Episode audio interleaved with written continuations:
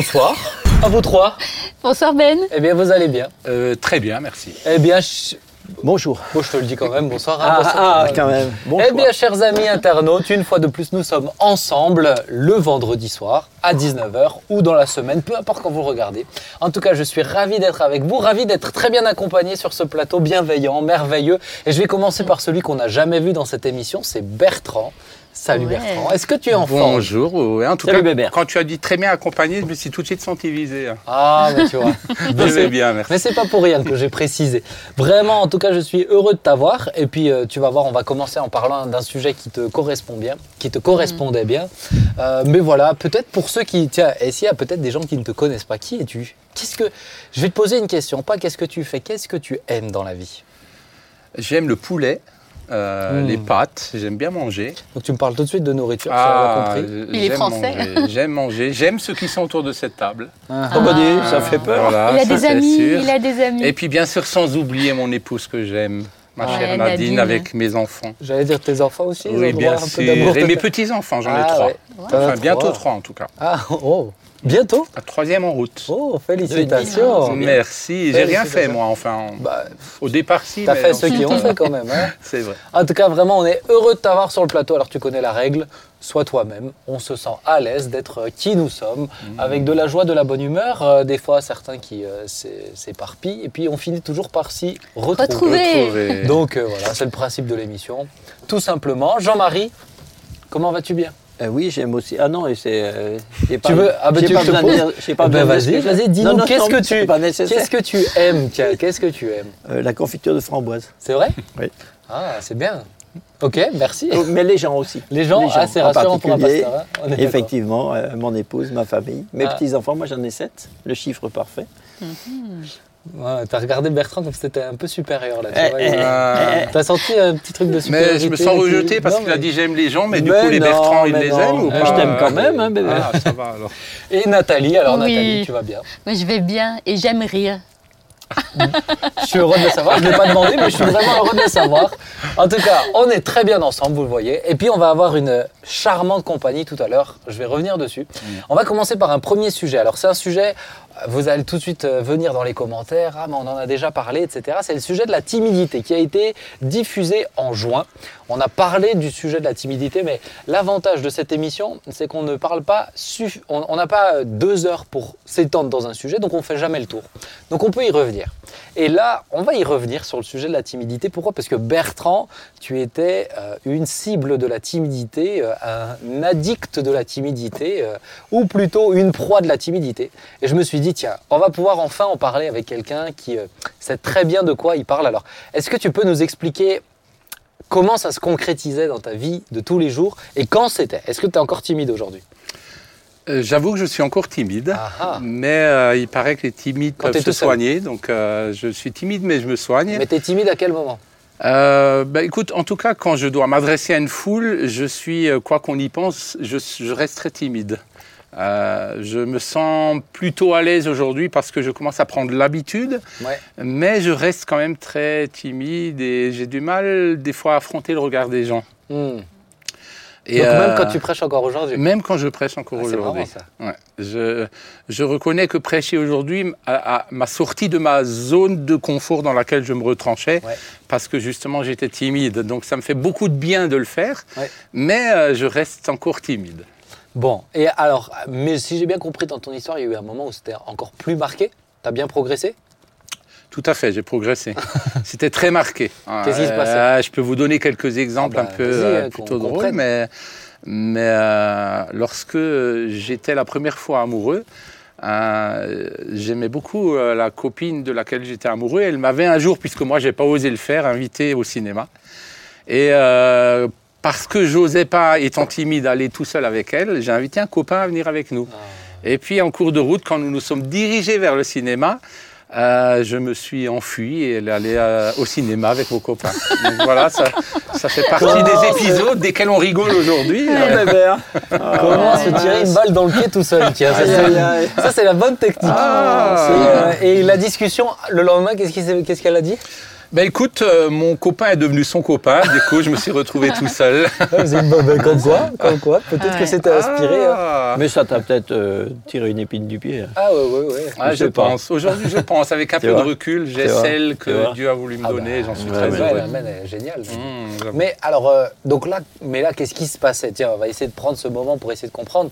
Qu'est-ce qui se passe dans ta tête de timide pour dire, je, vaut, vaut mieux que je m'enfuis que je reste avec cette personne regarder un film. Moi, je dois dire que là, aujourd'hui, j'en souffre plus de la timidité, mais euh, je- aujourd'hui, j'arriverai pas à comprendre. Quelqu'un qui est pas timide, qu'est-ce qui, qu'est-ce qui, qu'est-ce que tu peux lui dire pour comprendre? Ben, J'avoue que je sais pas trop ce qui se passait dans ma tête. Je sais juste que je me sentais toujours moins bien que ce que j'abordais. Hmm. Et puis euh, dans ma tête, ça, ça me faisait dire qu'il faut que je fuis les personnes. Alors j'avoue, j'étais à la limite de la... Je pense que la timidité à l'extrême amène un peu à la phobie sociale. Ouais. J'étais presque à la limite de la phobie sociale. J'étais entre les deux. Ouais. Et euh, pour moi, le seul remède, euh, c'était de ne côtoyer personne. Donc quand je, à partir du moment où je devais côtoyer quelqu'un, je me renfermais sur moi-même. Et puis, euh, je- je- c'était une sorte de fuite, quoi. Mais je trouve que tu as dit un truc qui est vraiment intéressant, c'est quand, euh, quand j'ai l'impression que les gens, je suis toujours moins intéressant ou moins bon. C'est une forme de rejet, en fait. Tu te rejettes toi-même, tu t'exclus toi-même du groupe euh, à ce moment-là. Tout à fait, c'est un manque de confiance en toi, en tes capacités. Et puis, c'est tout le temps un comparatif par rapport aux autres. Ouais. Lui est mieux, l'autre est mieux, celui-là est mieux. Et puis, quand tu te compares, quand tu es timide pour différentes raisons, on peut peut-être les aborder après, mais en tout cas, tu te sens toujours moins bien. Et du coup, euh, plutôt que d'affronter, tu te retranches euh, dans ton coin. Mais c'est un point, je sais pas ce que vous en pensez, mais un point intéressant de relever que dans la timidité, il y a beaucoup de comparaisons, en fait, ce qui, euh, qui influe aussi, du coup. Après, je ne sais pas si tous les timides sont, euh, le, le- le sont euh, dans cette, euh, pour cette raison-là. Ouais. Je bah, suis, pas sûr- je suis pas sûr que ce soit Toi, tu m'as déjà dit quelqu'un que tu connaissais qui est vraiment timide aussi, euh, et qui, tu m'as parlé une fois d'un jour quelqu'un qui est vraiment timide, euh, mais lui, c'est, euh, voilà, il est très bien dans ses baskets, etc. Mais c'est, assume. pas moi. Mm. non, c'est pas toi. hein, ça, je- Non, mais jamais c'est pas moi qui vraiment t'ai timide. parlé de ça, je crois pas. Si, si, si. si, C'est si. vrai Ouais, ouais, ouais. Ah bah, Ouais, ouais. j'ai osé, Je me rappelle encore où, ouais. Ah bon mais, ouais, ouais, ouais. mais, mais toi, t'as jamais été timide? Non.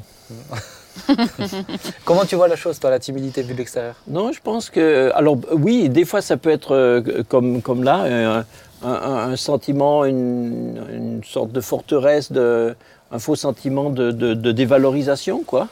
Mais je pense qu'il y a des gens qui ne sont pas forcément là-dedans et qui pourtant euh, euh, simplement se sentent euh, seulement pas à l'aise dans le, dans le relationnel, quoi. Ouais. Sans être forcément. Il y a des gens qui sont très, très bien euh, sûrs, de, sûrs de, de, de leur capacité et en même temps, et en même temps ils ne sont pas à l'aise euh, dans le relationnel. C'est vrai. Je ne suis pas sûr que tous les timides le soient Mm. pour cette raison-là. Bon, et, Mm. puis, et puis après, il y a des gens qui peuvent être plus impressionnants que d'autres et où la timidité, elle est peut-être plus accrue. Euh, tu vas voir euh, un président, euh, t'es. euh, Oui. Oui, mais là, on est, intimidé, là. on est intimidé. intimidé. C'est autre chose. Mais ouais. intimidé et timide, c'est peut-être pas. Tu crois? Bah, Parce que ça te bloque quand même dans la, dans la relation. ça te Oui, bloque mais quand c'est même, parce euh, que c'est c'est parce que c'est dans une situation très ça. particulière où tu où tu es pas sûr de savoir euh, comment comment quel protocole tu dois respecter, comment tu dois te tenir, parler, Et etc. Donc du coup, on est on est mal à l'aise. T'es pas dans une forcément situation. timide. Ouais, Si. Ouais. j'étais tout d'un coup, euh, euh, si j'étais tout d'un coup, euh, je sais pas, euh, confronté à, à des gens d'une haute société qui est, dont je sache qu'ils aient vraiment des protocoles, etc. Je les connais pas. Je sais, bon, je Non, mais moi-même, pas des- moi-même, par exemple, des, des gens euh, qui, ont, qui sont impressionnants. Je sais que, par exemple, des gens qui sont venus voir, euh, euh, qui, pour qui, euh, mon grand-père, tiens, papa Jean, il est euh, impressionnant dans son témoignage, dans, cette, Oui. dans sa foi, dans, son, euh, Mhm. dans qui il est. Et les gens sont intimidés et, et, euh, et timides dans l'interaction avec lui. Je sais pas si vous voyez ce que je veux dire. Mais oui, Oui. C'est pas un protocole Oui. là qu'il est. Oui, mais Parce qu'il Mais- représente quelqu'un. euh, Mais, mais c'est la situation. euh, S'il y a une différence, je pense que quelqu'un qui est timide, c'est dans sa nature même qu'il est timide. Et il l'est il Ouais. un peu tout le temps. Mm. Tandis que si c'est seulement dans, dans quelques circonstances où on sait qu'on ne maîtrise pas, c'est pas, c'est pas la même chose. C'est vrai. Mais moi, j'ai l'impression qu'un timide, qui, quand il apprend à connaître les gens, il y a quand même quelque chose qui. Je sais pas qu'est-ce que t'en penses, euh, Bébert, mais quand tu t'apprends à connaître les gens, justement, tu as l'habitude de ces interactions, ça, c'est plus facile ensuite. Oui, oui. En, en- Pour le timide, il est plus dans cette difficulté avec les gens proches de lui. Tout à fait. En tout cas, moi, j'ai envie de dire que pour te sortir de la timidité, une des solutions, c'est de t'entourer de gens qui t'aiment Et quand tu réalises qui t'aime et qui t'accepte comme tu es, qui te considère comme tu es, euh, du coup, tu peux sortir de ta timidité Ouais. parce que même quand tu te trompes, même quand tu es maladroit, même quand tu bégayes, tu sais que ça change rien. C'est tes amis, ils t'aiment. Donc ça peut être une première étape pour moi, en tout cas, pour sortir de la timidité. Et moi, ça m'a beaucoup aidé. hein. De Eh pas oui. se sentir jugé, quoi. C'est ça. Mais oui. Ça m'a beaucoup aidé. hein. C'est sûr. Nathalie, qu'est-ce que t'en penses? Oui, moi je pense que la timidité, c'est peut-être aussi un signe d'hypersensibilité. Aussi, on est souvent, euh, quand on est timide, on observe beaucoup plus, on est attentif, plus concentré que celui qui est peut-être un peu plus volubile. Et euh, souvent, on, on confond avec l'introverti aussi. Mm.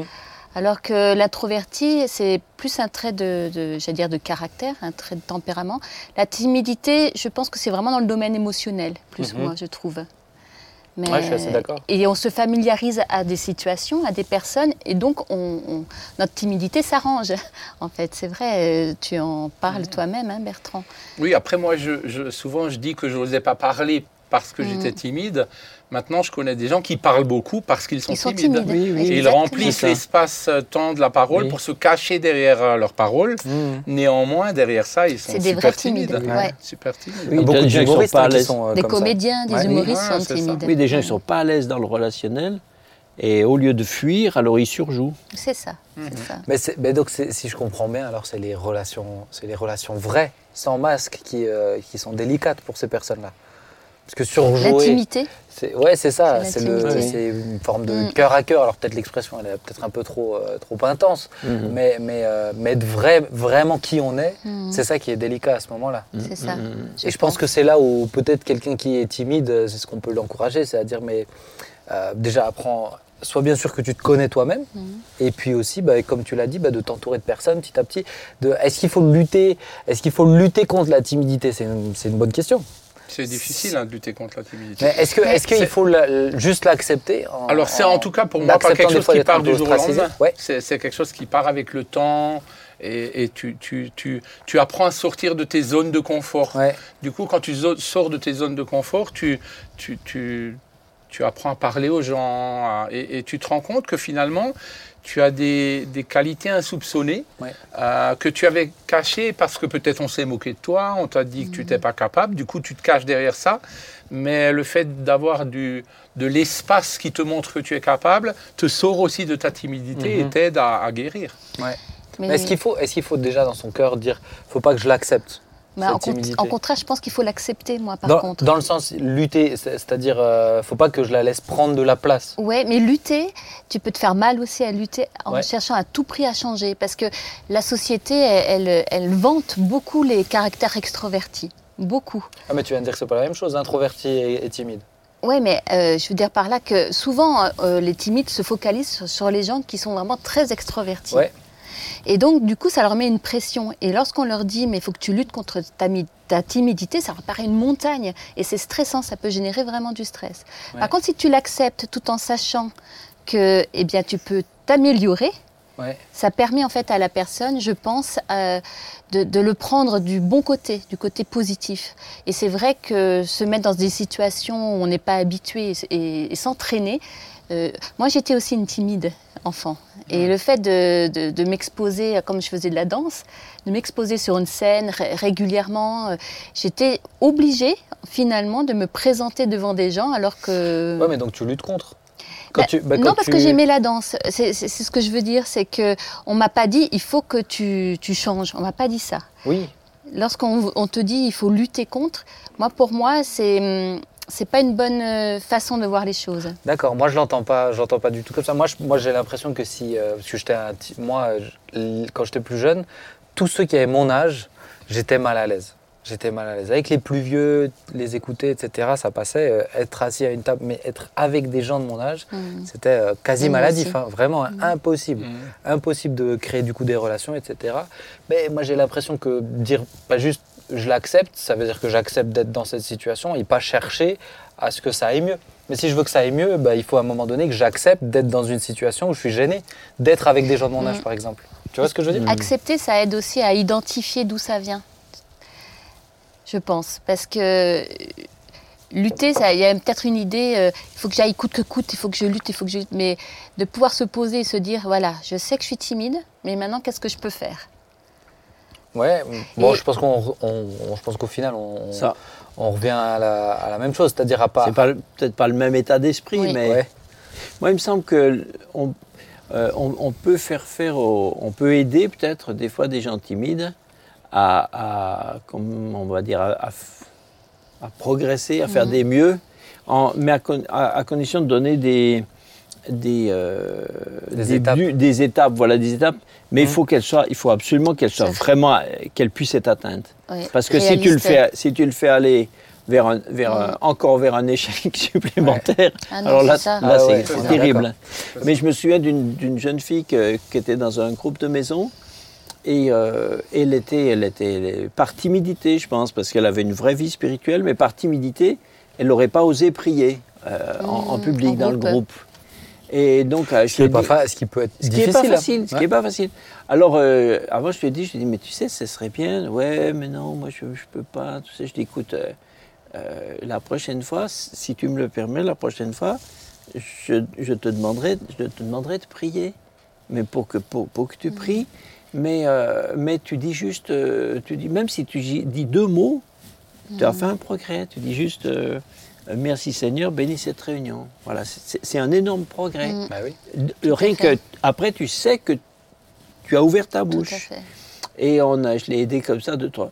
Et après, elle était, elle était complètement, euh, ça, À l'aise, ouais. complètement à l'aise. Il y, a, il y a des gens pour qui rien que commander un café dans un, dans, Mm. oui, Oui, dans c'est un restaurant, c'est compliqué. Moi, je Oui. me rappelle en tout cas euh, avoir été un an et demi dans des réunions où on priait, euh, pour qu'au bout d'un an et demi, j'ai le courage de sortir une phrase très courte. Et Oui, quand oui. j'avais terminé la phrase, je, je transpirais, Oui, oui. mais j'étais tellement fier de Oui, moi c'est d'avoir ça. pu le faire. Et ça m'a permis de passer effectivement Oui, oui. une première étape qui en a permis d'autres, etc. oui. Ouais, c'est ça. Je pense que, euh, je pense que quand- dès le moment où ça devient euh, handicapant, Mm. pour faire des choses qui semblent être importantes, comme par Oui, exemple Oui, pouvoir prier ensemble, etc., Oui, il faut, euh, bah, il, il faut euh, essayer ou d'être accompagné ou, ou Mm. soi-même se donner ces petits objectifs oui. Mm. Mm. atteignables, mais qui sont un défi en soi. Euh, Mm. Je l'entends, moi, ça, moi ça, Mm. ça m'est arrivé la même chose. Tu sors, tu as l'impression de faire un marathon, t'es t'es épuisé. Incroyable. T'es épuisé. Mais, euh, mais je pense que c'est important, en tout cas, que vraiment le Seigneur euh, nous aide, et puis aide peut-être, nous aide à bien accompagner les timides aussi. Parce que je pense que quelqu'un qui est vraiment à l'aise, quelque chose qui est simple pour lui, il dit Ah, mais vas-y, fais-le. Ah, c'est pas bon pour un Ah timide. ouais, ça c'est sûr. Il a besoin vraiment que ça soit pris en compte. euh, Ah ouais. Oui, et puis je crois qu'il faut aussi apprendre à se connaître soi-même Ouais. et à connaître ses qualités, ses capacités. Parce qu'un timide, il a souvent tendance à se comparer à, à tous ceux qui l'entourent. Moi, je me rappelle la première fois Oui, que j'ai oui. dû prêcher sur l'estrade, je n'ai à aucun moment regardé le public. Je, je parcourais l'estrade, je faisais droite à euh, gauche. 30 mètres de droite à gauche pour ceux qui se rappellent, et j'avais la tête dans la Bible. Euh, si bien que quand j'ai levé les yeux, j'étais presque étonné qu'il y ait eu du monde dans le bâtiment. Ah, ils sont restés. Mais Ils sont restés. Ils sont restés, grâce à Dieu, grâce à Dieu, mon cher. C'était 7 Jean-Marie. heures le lendemain matin. ouais, bah ouais. Et puis surtout, il faut dire qu'ici, faut dire qu'ici, oui. euh, euh, ça peut être déstabilisant quand tu as mon père juste en bas des rangs. Moi, des fois, je prêche, je le vois, il me fait des grilles. Il, Il est je vais pas expressif, trop l'afficher, mais il, expressif. il te montre ce qui, si c'est bien ou si ça lui plaît pas ça. trop ce que tu es en train Oui, de dire. regarde ça, Donc, montre c'est euh, trop Regarde long. ça, montre, ouais, ouais. Donc, Ouais, euh, ouais, y a des petits Donc, ça peut être- ça là. peut être un peu déstabilisant. Ou alors, il fait comme ça.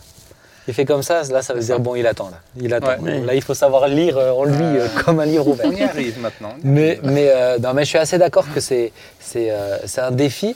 Mais en même temps, tu vois, euh, Dieu t'a donné cette qualité. Encore il y a, il y a quelques temps, là, je t'entendais prêcher sur Joseph, la deuxième partie. D'ailleurs, si vous ne voulez pas regarder, je vous encourage à l'écouter. Mais c'était excellent. Et ça aurait été trop dommage que, à cause de la timidité, ça. Ouais, ben, oui. nous, l'Église, on ne puisse pas profiter de ce que le Seigneur oui, t'a donné, vrai. tout simplement. Oui, il y a des degrés, je trouve. euh, euh, Il y a quand même des degrés. hein. Il y a des gens qui, euh, qui sont, euh, voilà, qui seraient même euh, quasiment ils mourraient de faim devant une boulangerie. Bon, euh, euh, mais c'est embêtant. Je trouve que ça devient vraiment embêtant quand quelqu'un peut pas euh, faire valoir euh, ce qui est en lui, ce qui devrait, ce qui devrait. Parce qu'après, il est extrêmement frustré. J'aurais pu dire ça, j'aurais pu, j'aurais pu faire, j'aurais pu. Mais j'ai. Alors tous oui. les jours, tous les jours, il doit euh, Ouais. remettre le couvercle. Ouais. Ça, C'est pas facile. hein. parce qu'il y a des timides qui arrivent, même avec une grande timidité, qui arrivent, euh, qui arrivent quand même à, qui arrivent quand même à, à, à- à- à valider leur, leur, leur idée, leur pensée. Quoi. Mais quand, quand on n'y arrive plus, Hmm. En parlant de C'est un dons, handicap. ça me fait penser à quelqu'un, un témoignage d'un auteur en fait qui, disait qu'à cause de sa timidité, il préférait lire, rester tout seul chez lui et lire et lire. Il s'est mis à écrire. Il en est devenu écrivain en fait comme ça. Il, parle de sa timidité comme son doux malheur. Mm. Et il a développé en fait des talents qu'il avait en lui, mais finalement grâce à la timidité. Il n'écrit pas des histoires d'amour, lui? Ça me dit quelque chose, cette histoire? Il s'appelle, euh, alors de mémoire, il s'appelle Philippe Villain. Ouais, ouais, ça me disait, ça me disait quelque chose. Ouais. Ouais, mais c'est. En tout cas, que Dieu aide ceux qui en ont besoin à ce niveau-là. hein. On va enchaîner avec euh, la deuxième partie de l'émission. Et puis, c'est quelqu'un que j'aime beaucoup. Nous, on la connaît sur le plateau, mais peut-être que vous qui êtes sur le net, vous ne la connaissez pas. C'est une personne extraordinaire, vraiment intéressante. Et puis, avant de partir en vacances cet été, j'ai pu lire un livre. C'est son livre, c'est Françoise Caron, et c'est le livre La famille cheville au cœur, euh, qui est chez Première Partie. Et alors, c'est un livre d'ailleurs que vous pourrez trouver dans une excellente librairie, euh, notamment celle de Philadelphie. Je, je l'encourage, pourquoi? Parce qu'il m'a, il m'a fait beaucoup de bien, il m'a exhorté, et en le terminant, je me disais, mais je voulais l'inviter pour parler du livre, et je me disais, mais c'est trop riche là-dedans pour, pour quelques, une, ti- une petite centaine de pages, euh, mais c'est trop riche pour le faire qu'en une seule émission. Il y a deux thématiques qui s'y dégagent, c'est la notion de famille et la notion d'handicap. Et on va commencer par la notion d'handicap, et la semaine prochaine, on aura la chance de la réentendre encore, mais sur la notion de famille.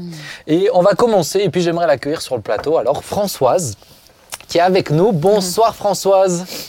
Bonsoir Benjamin, bonsoir à toutes et à tous, heureuse d'être avec vous. Eh bien, Avec on est, plaisir. on est, on est ravis, vraiment, en tout cas, de t'avoir. Je te remercie pour euh, ce livre qui est excellent.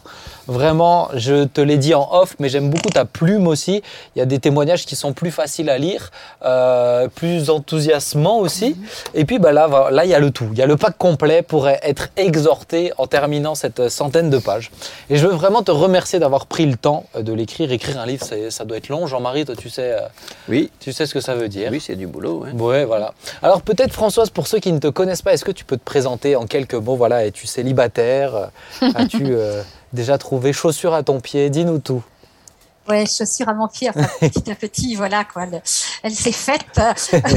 Donc je suis mariée.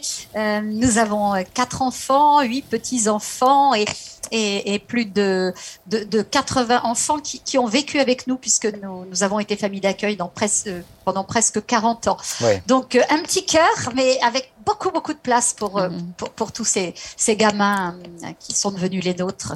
Et tu, et tu es, euh, à chaque fois que je te vois, j'ai pas le privilège de te côtoyer euh, quotidiennement parce que tu n'es pas encore en Terre Sainte, hein, tu n'es pas en Alsace. Mais, euh, mais quand on te voit euh, dans, se croiser dans des pastorales, etc., franchement, tu as un rayon de soleil. Et, euh, et, là, ça me donne d'autant plus envie de discuter avec toi et de commencer. Aujourd'hui, ça sera sur le handicap. Euh, J'ai intitulé cette partie de l'émission Au-delà de mon handicap parce que tu as toujours été une battante quand on lit ton livre. Et je voudrais que tu nous en parles un petit peu. Ça commence par une maladie dégénérative. Alors, est-ce que tu peux nous expliquer de quoi il en retourne? Qu'est-ce qu'il s'est passé? Alors oui, quoi, c'est ce type de maladie qui vous tombe sur la tête comme ça, de façon totalement improbable. Petite fille euh, pétillante, euh, un peu intrépide, euh, voilà, qualifiée d'insouciante, de, maladroite, qui, qui rentre à l'école, et puis et puis qui interroge la maîtresse au fond. Cette maîtresse est là devant moi et et elle se dit qu'il y a autre chose que la maladresse, que, que le côté un peu intrépide, et, et elle interpelle mes parents en leur disant, je, je crois quand même que Françoise aurait besoin de voir euh, l'ophtalmo, qui a, bon, c'est vieux, hein. J'ai plus 20 ans, Oh. et, et donc il n'y avait pas de contrôle à l'époque régulier. Donc je me retrouve comme ça chez l'ophtalmo, goutte dans les yeux, euh, première visite chez l'ophtalmo, j'ai 5 ans. Et là, en tout cas, je, je, je ne me rappelle absolument plus de ce moment-là, mais j'ai encore ce, sentiment euh, euh, douloureux, difficile, là, que j'arrive à ressentir en en parlant.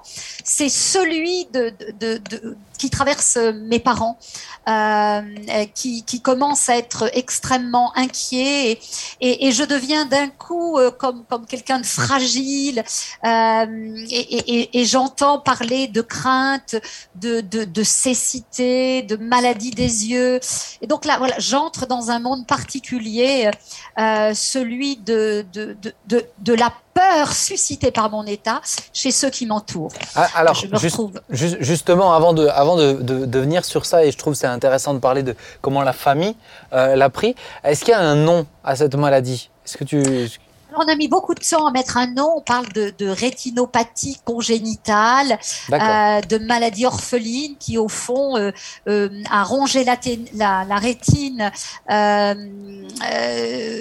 dans, dans- dans- pendant ma, ma, ma croissance in vitro et puis et puis qui a évolué euh, tout doucement euh, euh, en détruisant euh, voilà une partie de la rétine de l'œil droit et puis l'œil gauche euh, le, le- le nerf optique euh, atrophié donc juste une perception lumineuse. C'est ça, c'est ça.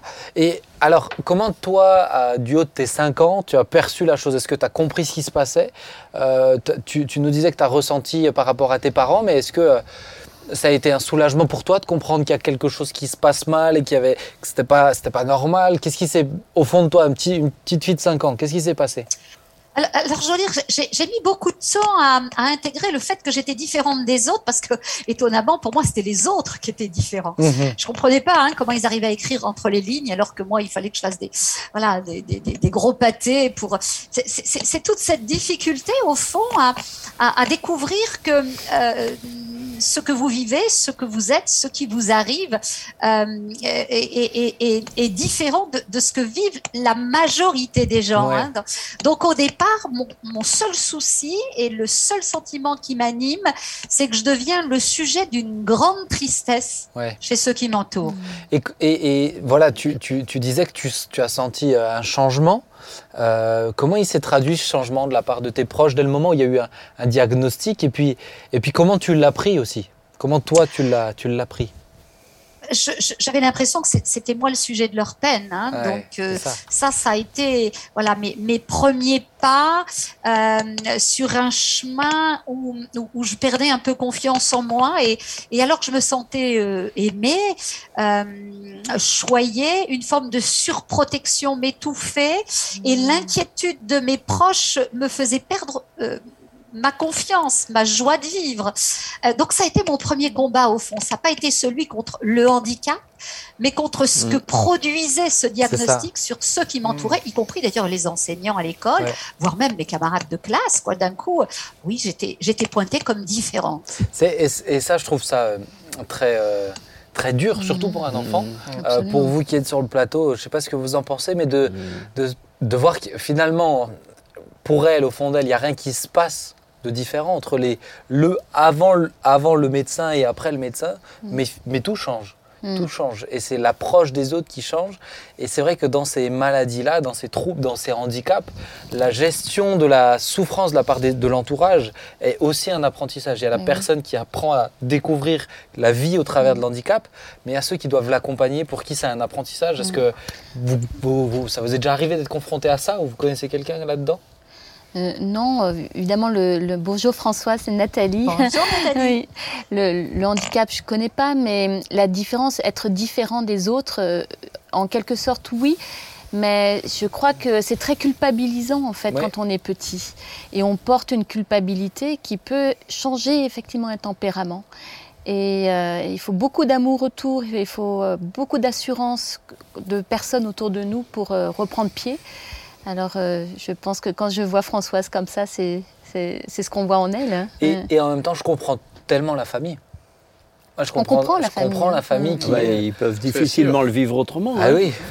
C'est dur, hein, pour des Et c'est un ouais. apprentissage de trouver le bon équilibre. Mais oui. Mm. entre éviter la surprotection oui. et puis et, et- et- et vraiment laisser de l'autonomie à la personne et on va y revenir après parce que tu as quelques petites anecdotes euh, assez marrantes là-dessus Mm. à, à ce propos mais, mais pour moi c'est euh, c'est- c'est- je me mets à ta place et je me dis mais ça doit être tellement difficile à vivre d'avoir l'impression que on est la cause de la tristesse de la souffrance de cette de ce changement de vie en fait ça. tout simplement quoi Il faudrait presque fait. protéger la personne sans, sans que personne ne le remarque, c'est difficile. ouais ouais Et au fond, c'est quand mes parents ont rebondi que j'ai que j'ai découvert au fond que c'était pas moi la source de leur malheur, mais mais qu'il allait falloir qu'on se batte tous ensemble Voilà. et que j'allais j'allais trouver mon, mon chemin et, et m'adapter un petit peu à cette différence. Donc Comme- ça, voilà, comme ça a quoi l'accompagnement familial vite. comme quoi l'accompagnement C'est familial ça. il fait la différence il peut Ah faire oui. la différence Ah oui. vraiment Il peut faire la différence. d'un côté ou de l'autre. Mm. Alors justement, en, en 2002, tu as perdu totalement la vue.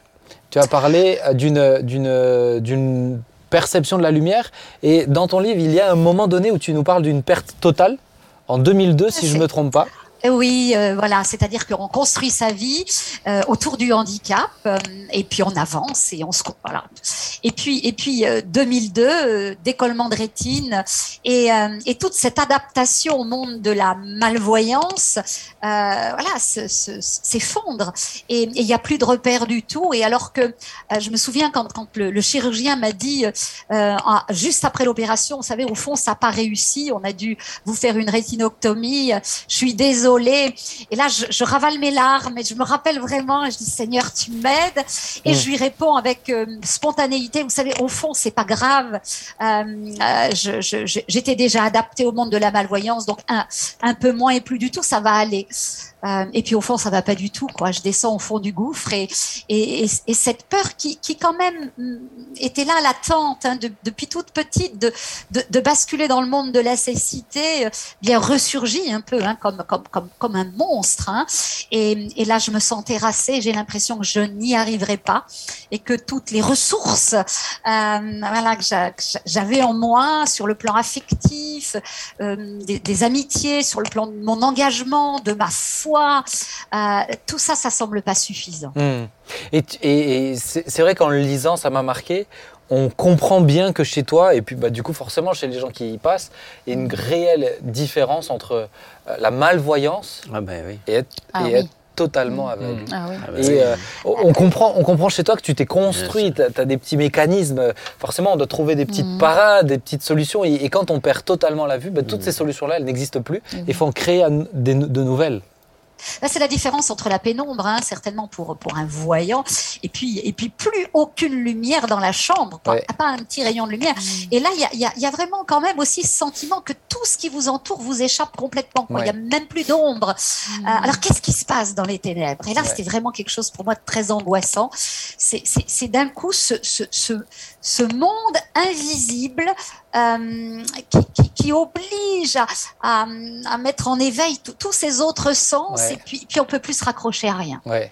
Mais, et, forcément, et on le dit souvent, mais les personnes euh, aveugles ont des sens développés euh, extraordinaires. Toi, tu, tu, nous entends parler, tu reconnais tout de suite notre voix, on se voit plus pendant des années, tu te rappelles, il y a une mémoire autre. Le cerveau, moi je trouve ça incroyable, la capacité mm. d'adaptation du cerveau, elle est elle est phénoménale. C'est extraordinaire, hein, ah l'être humain. Alors, alors, chez toi, euh, Françoise, il y a une volonté mhm. constante, et, on le ressent vraiment bien dans le livre, à surmonter, à aller au-delà de l'handicap, des fois presque à te mettre en danger. Alors, est-ce que tu aurais peut-être quelques anecdotes à nous raconter pour qu'on comprenne bien? Moi, je l'ai lu le livre, mais que les gens comprennent bien de quoi on parle. Oui, c'est-à-dire que voilà, le, handicap, hein, c'est une course d'obstacles au fond, hein, et, puis il euh, faut les franchir hein, et aller de plus en plus haut, quoi, et les dépasser. Sinon, on est coincé, là, emprisonné. Donc, euh, je crois que les, moments euh, les, les, les, plus importants, certainement, ont été ceux de l'adolescence, où euh, en plus on a vite des, des, des ailes qui, qui, qui, qui poussent d'un coup. Hein. Euh, et, et, donc j'ai voulu aussi, comme, comme les copains et comme les copines, avoir un peu d'autonomie dans mes déplacements. Et, et donc j'ai décidé un beau matin d'avoir une mobilette. voilà, ça semblait impossible. mais, mais, mais, moi j'avais fait un peu de vélo hein, dans la cour, dans le jardin, avec mes frangins. Donc pour moi, une mobilette, c'était juste un vélo qui allait un peu plus vite. donc, euh, donc voilà, j'ai demandé à mes parents une mobilette. Ils m'ont dit que c'était impossible et que j'en aurais jamais. Euh, j'ai réussi à faire un petit boulot avec une copine. Euh, à l'époque, on pouvait bosser à partir de, de, 14 ans, donc un mois dans une, dans une usine qui faisait des moules en plastique. Et où, tu as, où, tu as, où tu as pas dit que tu avais des problèmes de vue eh Bien sûr que non. Quoi. Alors vite, ils s'en sont aperçus au bout d'une heure. Mais j'avais une copine là bienveillante et ils n'ont pas osé me fiche dehors. Enfin voilà, c'est des histoires un peu comme ça qui paraissent rocambolesques. Mais je crois qu'il y avait aussi, euh, voilà, il y avait ma détermination et des, des, des relations amicales toujours aussi euh, mm. comme ça. Euh, euh, pour moi, clin d'œil de l'amour de Dieu. Mm. Voilà, c'est ce que moi j'appelle dans, ma petite vie des, anges, des personnes envoyées et qui d'un coup vont faciliter hein, mm. ce qui semble impossible. Donc j'ai ma première paye. Et là, je rentre à la maison et j'ai à mes parents, c'est ma paye. J'en fais ce que je veux. Et, euh, et je crois qu'ils ont lâché prise et m'ont la- laissé acheter la mobilette, convaincus que je ferais pas plus que le tour du pâté de maison, quoi. Et donc, euh, bah, pendant deux ans, euh, j'ai fait de la mobilette, danger public, certainement. Euh, Les voisins je le conseille heureux pas aujourd'hui. Il y, a- eu la fois aussi où. euh, alors, il y a plein d'anecdotes, hein, c'est pour ça que je ne veux pas toutes les raconter, mais où tu as pris, pris la voiture alors qu'il y avait des, tu, tu avais Oh. des enfants. C'est là où tu as vraiment été calmé. Mais, Voiture sans permis, oui, voiture sans permis. ouais, mais voiture sans permis, en voyant pas la route, ça reste, ça reste tout aussi. euh, tout aussi oui, alors c'était mes gamins qui me disaient feu rouge, feu vert, virage bientôt. euh, euh, c'est complètement inconscient. Et je crois que les gens qui lisent mon livre, j'ai eu quelques coups de fil en me disant mais c'est pas possible quoi. Mais je crois qu'au moment où je l'ai fait, euh, j'avais j'a- j'avais besoin de relever ces défis. C'était quasiment une question de vie ou de mort pour moi. C'est ça, on Ouais. et, et on le sent bien en te lisant, c'est que si tu le si tu le fais pas, tu ne vas pas de l'avant. Si tu le fais pas, tu t'enfermes dans quelque chose où dans lequel on veut t'enfermer. Il y a eu ces fameux cours à, apprendre à, à marcher avec la canne, euh, euh, toutes ces, toutes ces choses-là qui sont, et on le sent depuis que tu es petite, depuis que tu es toute petite, on sent qu'il y a vraiment cette, euh, cette, ce, ce désir de- de- d'aller au-dessus, quand tu as voulu ramener des livres, etc. On voit, moi c'est quelque chose qui me- qui m'impressionne chez toi et j'aimerais essayer de comprendre, mais d'où te vient cette volonté farouche de euh, dépasser ça Parce que beaucoup, on pourrait, se- on pourrait presque se, se complaire dedans. Euh, Oui, laisser ou- tomber. ou laisser tomber, Laisser ce- tomber.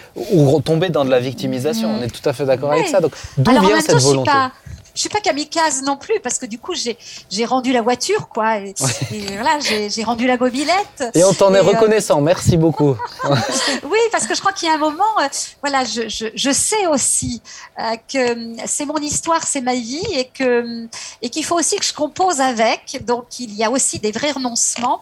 Et il y a ce moment où où je me dis, oui, génial, quoi. J'ai j'ai testé, j'ai osé, mais mais n'oublie pas qui tu es, ton humanité, et Ouais. puis euh, et puis tes fragilités et, et la mauvaise vue et, et cette malvoyance profonde en font partie. Alors d'où vient alors voilà, je pense qu'il y a, il y a quelque chose certainement dans mon éducation, dans ma construction, dans ce que je suis qui, qui me pousse à relever ces défis. Et puis quand même, très très jeune, je crois que j'ai- j'ai découvert quelque chose qui, qui a transformé ma vie.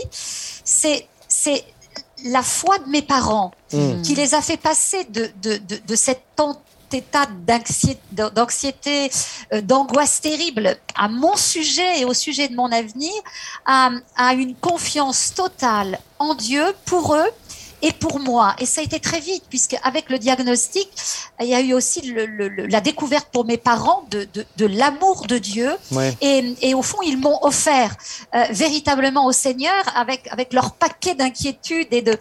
Et, et, et ça, euh, ça m'a été transmis un peu co- comme une petite semence, comme une graine euh, qui n'a pas poussé tout de suite, parce qu'au fond, moi, j'avais à en découdre avec ce Dieu qui, qui semblait aimer tout le monde, mais, mais qui me laissait un peu pour compte. Mais, mais je crois que ça a contribué à, à ma combativité, parce Ouais. que du coup, euh, euh, c'était presque un combat aussi avec Dieu. Quoi. Tu es père, qu'est-ce que tu fais pour moi? Euh, Tu sembles pas faire grand-chose. Alors, euh, bah, je vais, moi, je vais me battre et puis je vais te montrer que malgré tout ça, quoi, je vais y arriver. Et au début, c'était un petit peu ce, ce défi, ce deal. Hein, euh, et, Est-ce- et- et donc, je- voilà, j'ai commencé à me battre aussi avec quelque chose comme ça de particulier dans ma relation avec ce Dieu créateur tout puissant euh, Est-ce que, m'avait ma- mal est-ce- construit, quoi. est-ce que Françoise, alors pe- permets-moi de te poser cette question, mais est-ce que tu, tu, euh, attendais une guérison?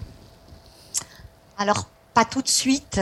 J'entendais mes parents l'attendre et parfois ça me faisait un peu rager euh, parce que j'avais l'impression que c'était euh, c'était utopique et que et puis après j'ai été confrontée à des témoignages de guérison autour de moi plus qu'à Mm. des témoignages j'ai- j'ai vu une petite fille qui qui était venue à l'église en, en même temps que moi hein, deux familles qui amenaient leur gamine là euh, dans un lieu de culte et, et on priait pour elle, pour moi. Elle avait la leucémie et elle a été guérie, guérie miraculeusement, euh, vraiment sans. C'était c'était concret, manifeste, Ouais. euh, examen à l'appui. euh, et, et, et moi pas.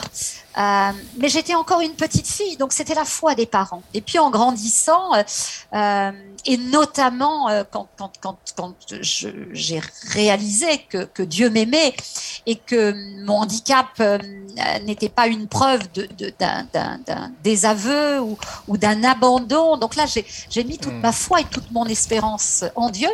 Et bien sûr que euh, j'ai attendu la guérison, j'ai prié pour. Et puis je suis rentrée sur un chemin un peu difficile avec le, le, le, j'allais dire, la grande famille de l'Église, les relations avec les pasteurs et, et, et, les gens qui ont prié pour moi, qui m'ont dit ouvre les yeux, tu es guéri. Et puis ce sentiment de culpabilité, de, de donc d'introspective. Est-ce que j'ai péché? Est-ce que c'est mes parents qui ont péché? Est-ce que, est-ce que, est-ce qu'il y a quelque chose dans notre vie qui va pas? Oui, voilà, plein de situations de remise en question. Euh, et qui sont, mais qui m'ont pas fait douter dans, la possibilité que Dieu a de guérir. Mais, mais, qui, sont Françoise, qui sont Françoise, euh, et, malheureusement, on a entendu ça combien de fois, euh, des, personnes en fauteuil roulant et qui, qui s'accrochent tellement à cette guérison que je pense qu'il y a des, des, maladresses de la part des personnes qui peuvent prier avec elles, mais aussi, et aussi ce sentiment de culpabilité que je trouve incroyable de dire mm. c'est moi qui ai, c'est, moi qui ai l'handicap, mais si je l'ai encore, c'est peut-être parce que j'ai une faute. Mm-hmm. Mm. Euh, et je trouve ça, ce que tu dis là, je le retrouve dans tellement d'histoires, ça me fait vraiment de la peine de me dire mais des gens arrivent à, à ce raisonnement, Jean-Marie. Qu'est-ce que, comment on peut l'expliquer? Qu'est-ce que tu en penses? Mais je pense que beaucoup de, euh, moi j'ai vu que presque dans, dans, dans toutes nos églises euh, charismatiques, euh, je connais absolument aucune personne qui ait un, handicap qui n'ait pas reçu euh, des, attestations, alors je mets mm. des guillemets, hein, des, attestations prophétiques qu'un jour ils seront guéris. Mm. tous, tous, tous. Or, euh, ça ne correspond pas de loin à, notre réalité. Et, je pense que ça leur fait souvent quand même pas, ça leur fait quand même souvent pas du bien, hein mm. euh, parce que, bah parce que c'est pas, c'est pas réel. Je crois que les gens, ont, euh, ça part souvent d'une vraie, euh, d'une vraie compassion. Et les gens prient, et puis en priant, en priant, ils disent Seigneur, parle-nous. Et évidemment, si on, s'il y a en priant pour quelqu'un, on dit Seigneur, parle-nous, euh, ce qu'on s'attend à entendre, c'est toujours, c'est toujours hein. qui, va être guéri. Mm. Donc, euh, à force de se dire, euh, on écoute, on écoute, on entend, et eh ben voilà, ben, quelqu'un quelqu'un croit qu'il a entendu Dieu le dire. Et parce qu'on croit, on croit toujours facilement ce qu'on espère de tout cœur. et, les gens, et du coup, ils le disent comme ça. Et après, ça crée des, ça crée des espoirs qui sont, euh, voilà, qui sont pas toujours suivis. Je me souviens du témoignage, juste une seconde, de euh, euh, Johnny Erickson, qui mhm. avait écrit plusieurs, plusieurs livres. Une, une, jeune fille qui était, qui avait fait une chute en, plongeant dans un mhm. truc d'eau où il y avait pas, pas beaucoup de fond. Elle croyait qu'il y en avait beaucoup, etc. Bref, elle s'était fracturée des vertèbres cervicales. Elle était et elle était euh, tétraplégique. Et, dans ce milieu, tout le monde, tout le monde lui a dit qu'elle serait guérie, qu'elle serait guérie. Et donc pendant des années, elle a, elle a, passé son temps à courir après la guérison. Et elle était très malheureuse. Et puis un jour, elle a arrêté tout ça, elle a dit maintenant c'est fini, si un jour Dieu veut me guérir, il me guérit, mais j'arrête de prier pour ça, j'arrête tout. Et j'accepte d'être dans l'état où Dieu me met et, elle, est rentrée dans une vraie. À ce moment-là, elle était vraiment dans la paix de Dieu. C'est ça. Et dans un vrai ministère où elle a servi Dieu dans cette condition. C'est ça. Et c'est là où. Et, chez toi, Françoise, on le sent bien aussi. Je pense que pour un disciple de Christ qui a un, handicap, il doit arriver à un moment donné à cette. Je pense honnêtement, je pense que toute personne qui ont, qui ont ces souffrances-là euh, passe par ce temps un peu de, désert, de, de, paix avec Dieu vis-à-vis de cet handicap-là. Et euh, on le sent chez toi aussi, une fois que, que, cette, euh, que ça, j'ai envie de dire presque ce rééquilibrage se fait vis-à-vis de Dieu et de ta, de, ta situation, bah, tout à coup, on est d'autant plus une lumière par ce témoignage-là qui régresse en moi, qui, qui diminue en moi qui est Dieu, en fait. C'est ça, hein, Françoise? Complètement. Et puis je crois qu'on découvre que la guérison, au fond, prend des formes tellement différentes d'un individu à l'autre. Et, et, et, et, on accepte au fond ce chemin euh, qui nous permet d'être simplement en paix avec Dieu. Et puis, de, de, en tout cas, c'est ce que j'ai vraiment découvert au travers de, de, de ce parcours, c'est que rien dans les situations que je traverse, rien dans, dans ce que je suis, y compris euh, en tant que malvoyante, ne doit, ne doit me priver d'une relation de qualité avec mon Dieu et d'une relation de qualité avec ceux et celles qui, qui m'entourent. C'est euh, voilà, c'est pas c'est pas la maladie, euh, c'est pas le handicap, c'est pas c'est pas la pauvreté, euh, c'est pas tout ça qui me privera de ma destinée au fond. Hein. Mmh. Euh, et, et, une fois qu'on accepte ça, je crois que d'ailleurs euh, on renonce pas à croire que Dieu peut guérir. Et, et j'en suis convaincue et je l'ai vu dans ma propre vie euh, à, à, certains moments, y compris au niveau de mes yeux, avec un moment très particulier justement après mon décollement de rétine, et j'en parle pas dans mon bouquin. Ça aurait été trop long et, et, et ça a été passager, mais, mais vraiment un moment où, euh, où, où, où j'ai eu de nouveau euh, euh, la, capacité de, la capacité de revoir ce qui m'entourait. Euh, je crois que c'était un baume sur mon cœur, comme si le Seigneur me disait, mais tu vois, je t'ai pas abandonné. Et puis mmh. doucement, bah, j'irai la lumière a rebaissé, mais j'étais apaisée. Et, et, et, et, je sais que, quelles que soient les difficultés de la vie, Dieu est avec nous et nous, nous donne vraiment cette capacité de d'être heureux et que le bonheur n'est pas dépendant des circonstances. Ça. Et puis l'autre élément que j'ai appris aussi au fil de, de, de la marche, c'est qu'au fond, on est tous des handicapés et que euh, j'aime pas trop m'attarder sur, sur, sur le handicap visuel, celui qui m'atteint parce que je crois que tout être humain par, par définition, euh, étant un être marqué par, par le péché et ses conséquences, euh, euh, vit euh, des limites euh, mmh. qui l'empêchent au fond toujours d'accéder à ce que mmh. les autres ont. Euh, et que c'est, voilà, je crois on a parlé de timidité au début de cette émission. On, voilà, il y, y, a aussi tous ces handicaps invisibles mmh, qui me touchent profondément et, et dont on parle pas et qui pourtant hein, doivent permettre à des hommes et des femmes et d'accepter ces réalités et en ouais. même temps de, de ne jamais oublier la valeur qu'ils ont aux yeux de mmh. Dieu, ouais. la valeur qu'ils ont aussi pour ceux qui les entourent et qu'il y a, il y a quelque chose de, de, de, de, magnifique dans, dans cette acceptation qui, qui, qui donne du sens à nos vies. Tout, tout, à fait d'accord, Françoise.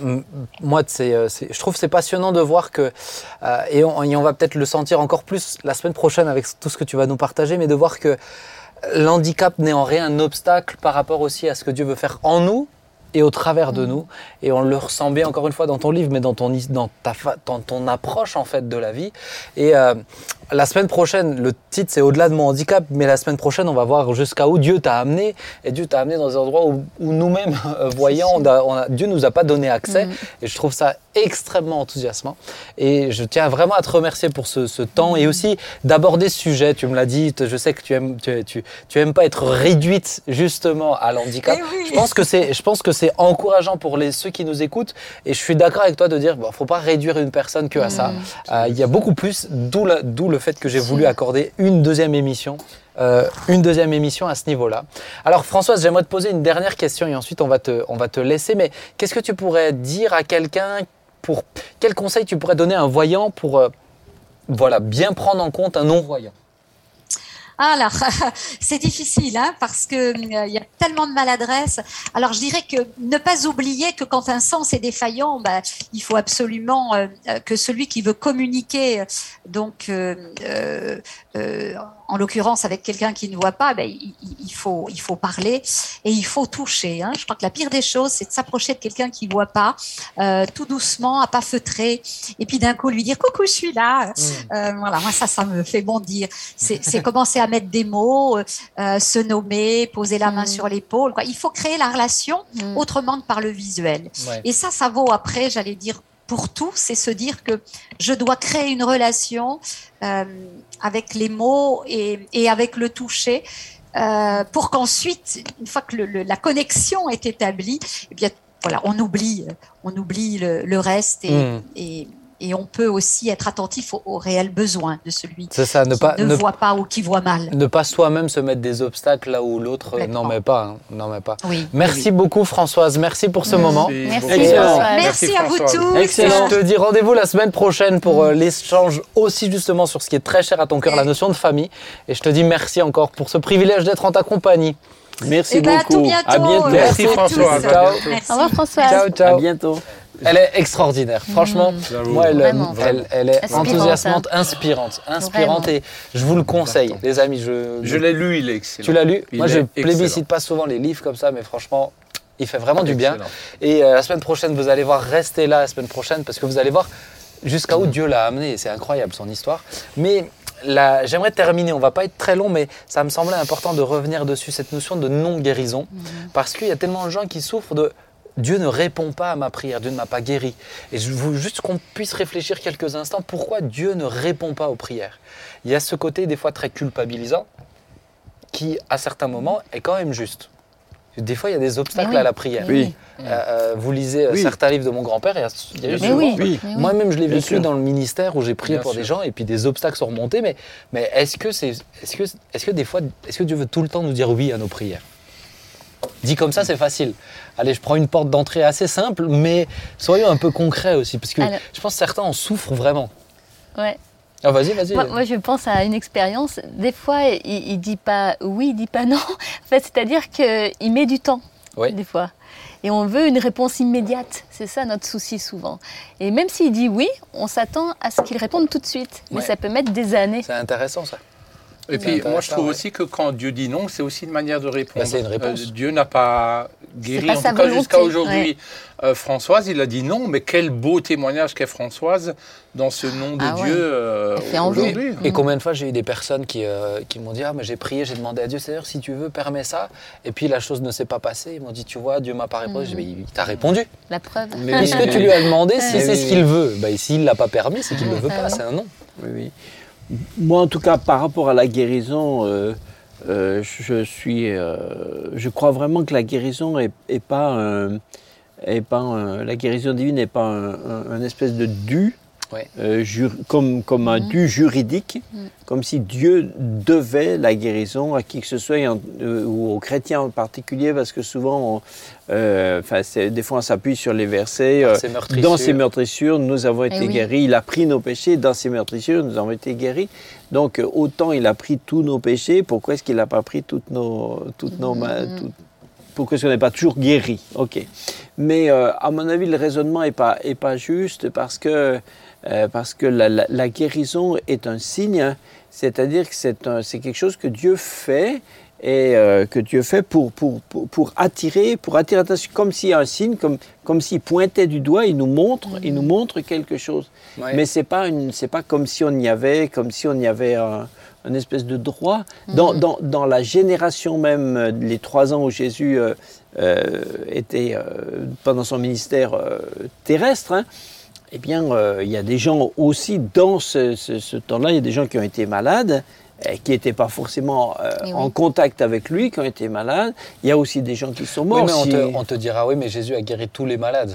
Oui, bah, parce que Jésus, lui, Je me fais euh, Oui, oui, bien sûr. l'avocat de. Bah, évidemment. Pas l'avocat du diable, Oui. hein, l'avocat de certains. Jé- non, Jésus n'a pas guéri tous les malades, mais tous ceux pour qui il a prié ont prié, été, ont guéris. guéris. Oui. Parce que Jésus ne prie pas lui, et il prie dans une, une- une connaissance euh, totale De la ce- volonté de de la Dieu. volonté de Dieu, de ce que Dieu dit. Donc lui, il ne prie pas au hasard. Et nous, c'est partiel. Mais nous, on est partiel. Mais oui. Maintenant, tu vois, moi j'ai par exemple entendu un prédicateur qui dit avant de prier pour quelqu'un, je prie pas parce qu'on me demande de prier. Euh, je veux discerner ce que Dieu veut pour la personne. Oui. C'est- Oui, c'est particulier, hein, mais, Oui. mais, euh, l'approche, elle, l'approche, elle est intéressante. Alors ça demanderait du temps euh, s'il y a des Mais- fils. Mais, lui- mais lui il dit, mais moi je veux pas être sous pression de ce que les gens attendent. Mais je oui. veux vraiment discerner ce que Dieu veut pour la personne. oui ah, mais, mais Ça. je, je trouve que c'est- c'est très bien. Mais on peut aussi des fois être utilisé par Dieu pour guérir quelqu'un, alors même que- qu'on qu'on n'a pas reçu consciemment euh, quelque chose. Et C'est arrivé à Jésus lui-même. Euh, La femme qui l'a touché, il a, a été guéri parce qu'elle a touché le bord de son vêtement. Lui-même, lui-même n'était pas au courant. Il, il- il en est lui-même spectateur. Et c'est intéressant que tu mentionnes cet exemple parce que dans ce cas-là, c'est la foi de cette femme Mhm. qui a fait qu'elle a été Oui. guérie. Oui. C'est a- rien d'autre que ça. Lui-même, lui-même, Jésus ne sait pas qui est guéri. C'est ça. Il ne sait pas pourquoi. Il sait, enfin, il sait, il sait que c'est parce que la personne a touché son vêtement, mais il ne sait pas, il sait pas qui, Mais- pourquoi, et il n'a rien fait. Mais donc, donc pour certains cas, parce qu'on parle d'obstacles aussi quand même, peut-être au-delà même de la, de la notion que- uniquement de maladie ou de guérison, mais, mais euh, des fois c'est un manque de foi Foi. qui empêche Oui. l'intervention de Ah Dieu. Oui, d'autres raisons. Par- euh, Il y La a Bible d'autres dit raisons. par exemple que Dieu répond à la prière persévérante du juste. Ouais. Donc il faut à la fois être, Oui. être juste, oui, oui, oui. à oui. la fois être persévérant. Euh, le Notre Père, euh, pardonne-nous nos offenses comme nous pardonnons aussi. Si nous ne pardonnons Le pas... non-pardon, ouais, on est d'accord. Oui, oui. Et puis il y, a- il y a ce texte qui dit, c'est quoi? C'est dans Jacques? Tu pourrais me redire dans le Jacques où il dit, où il dit mais vous priez mal, Ah oui. Vous ne recevez Vous pas. ne parce que recevez vous pas vous mal. demandez mal. Bah, mais c'est- et c'est sûr que si on demande de nos désirs charnels, Oui, oui. bah, Dieu, ne, Dieu ne répond Ah, pas. Après, est-ce qu'on peut considérer que aimer Dieu, c'est aussi accepter qu'il prenne une décision qu'on peut ne pas comprendre? Oui. Dieu est Dieu. Si Mm. Dieu n'a pas envie de guérir, il n'est pas forcé de nous donner les raisons pour lesquelles il n'a pas toujours envie de nous guérir. Alors, c'est peut-être pas très rassurant ce que je dis pour ceux qui sont malades et qui attendent la guérison, mais, est-ce que c'est pas non plus une manière pour Dieu de mesurer combien on l'aime quand il décide de ne pas nous donner de raisons, Ouais. les raisons pour lesquelles il nous guérit pas, mais simplement regarder Exactement. si tu m'aimes malgré le fait que je ne te Ouais. guéris pas. ça. Ou même, même au-delà, encore une fois, de la, de, la, de la guérison, ça peut être un exaucement autre, en fait. Mais tu vois, moi, je, je- dans, ce, dans ce que tu dis, il y a quelque chose qui me frappe souvent, c'est que, que- quand les frères et sœurs s'attendent tellement à une guérison ou tellement à un exaucement de prière Mm. qu'ils se sont décentrés de l'essentiel. Oui. C'est ça. Ouais, C'est que ça. leur relation fait. avec Dieu Oui. ne dépend plus que ça. Oui, Et ça, c'est je ça. pense que c'est un obstacle aussi. Ouais. Oui. Oui. Et c'est- c'est comme on pourrait trouver aussi des, euh, des, des- des promesses par rapport à la persécution. Il te délivrera, etc. On a des, des- mais, mais il y a aussi des gens qui, qui sont morts dans la, dans la Mm. persécution. Oui. Hébreu 11, les, les deux parties. Alors, hein. euh, et pourtant, on va trouver aussi des, des versets qui sont très euh, gén- généralistes. Ouais. Voilà, euh, tous ceux qui prient, Dieu les Mm. délivre. Euh, ouais. D'où l'importance, et on va terminer avec, ce- avec ça, mais d'où l'importance de, euh, de, bien, de, de bien chercher à toujours être centré sur ce qui est l'essentiel. Mm. Euh, Françoise n'a jamais perdu de vue que c'est la foi, en fait, c'est marcher avec le. Seigneur. Mm. C'est pas l'exaucement à la prière, c'est pas ceci, c'est pas cela. Mm. Et puis de- de- d'être sensible, c'est-à-dire qu'est-ce que tu veux aussi, parce qu'on peut lui demander. Il a le droit de nous dire non, mais il a le droit de nous répondre aussi. Et de, de- de bien veiller. Ben, Peut-être des fois, moi j'encourage souvent les gens à dire, mais moi je prie avec les gens et dire, mais s'il y a un obstacle, fais-le monter à la Oui. surface. Oui. Et je pense que c'est bien. Moi, j'ai vu des gens qui sont revenus en me disant j'ai rêvé de ça, il y a ça, ça. euh, euh, alors, c'est pas systématique, mais je pense que c'est important. C'est important. On va s'arrêter là, les amis. Merci pour ce temps, mais le temps passe. Euh, C'était très intéressant, mais ça sera très enrichissant la semaine prochaine. Merci à vous qui nous suivez de façon assidue. On est heureux de pouvoir se mettre au service bah, de toute l'Église comme ça, et peut-être de ceux qui ne connaissent pas l'Église. Découvrez Jésus. Franchement, c'est la meilleure des choses que vous puissiez découvrir. Françoise vous l'a encore dit. On vous encourage à lui demander de se révéler, et vous verrez que cette prière, par contre, il y répond. Que Dieu vous bénisse. Rendez-vous la semaine prochaine sur YouTube, Deezer, Spotify, euh, Apple Music, où que vous vouliez. Que Dieu vous bénisse. À bientôt. Ciao. À bientôt. À Au bientôt. revoir.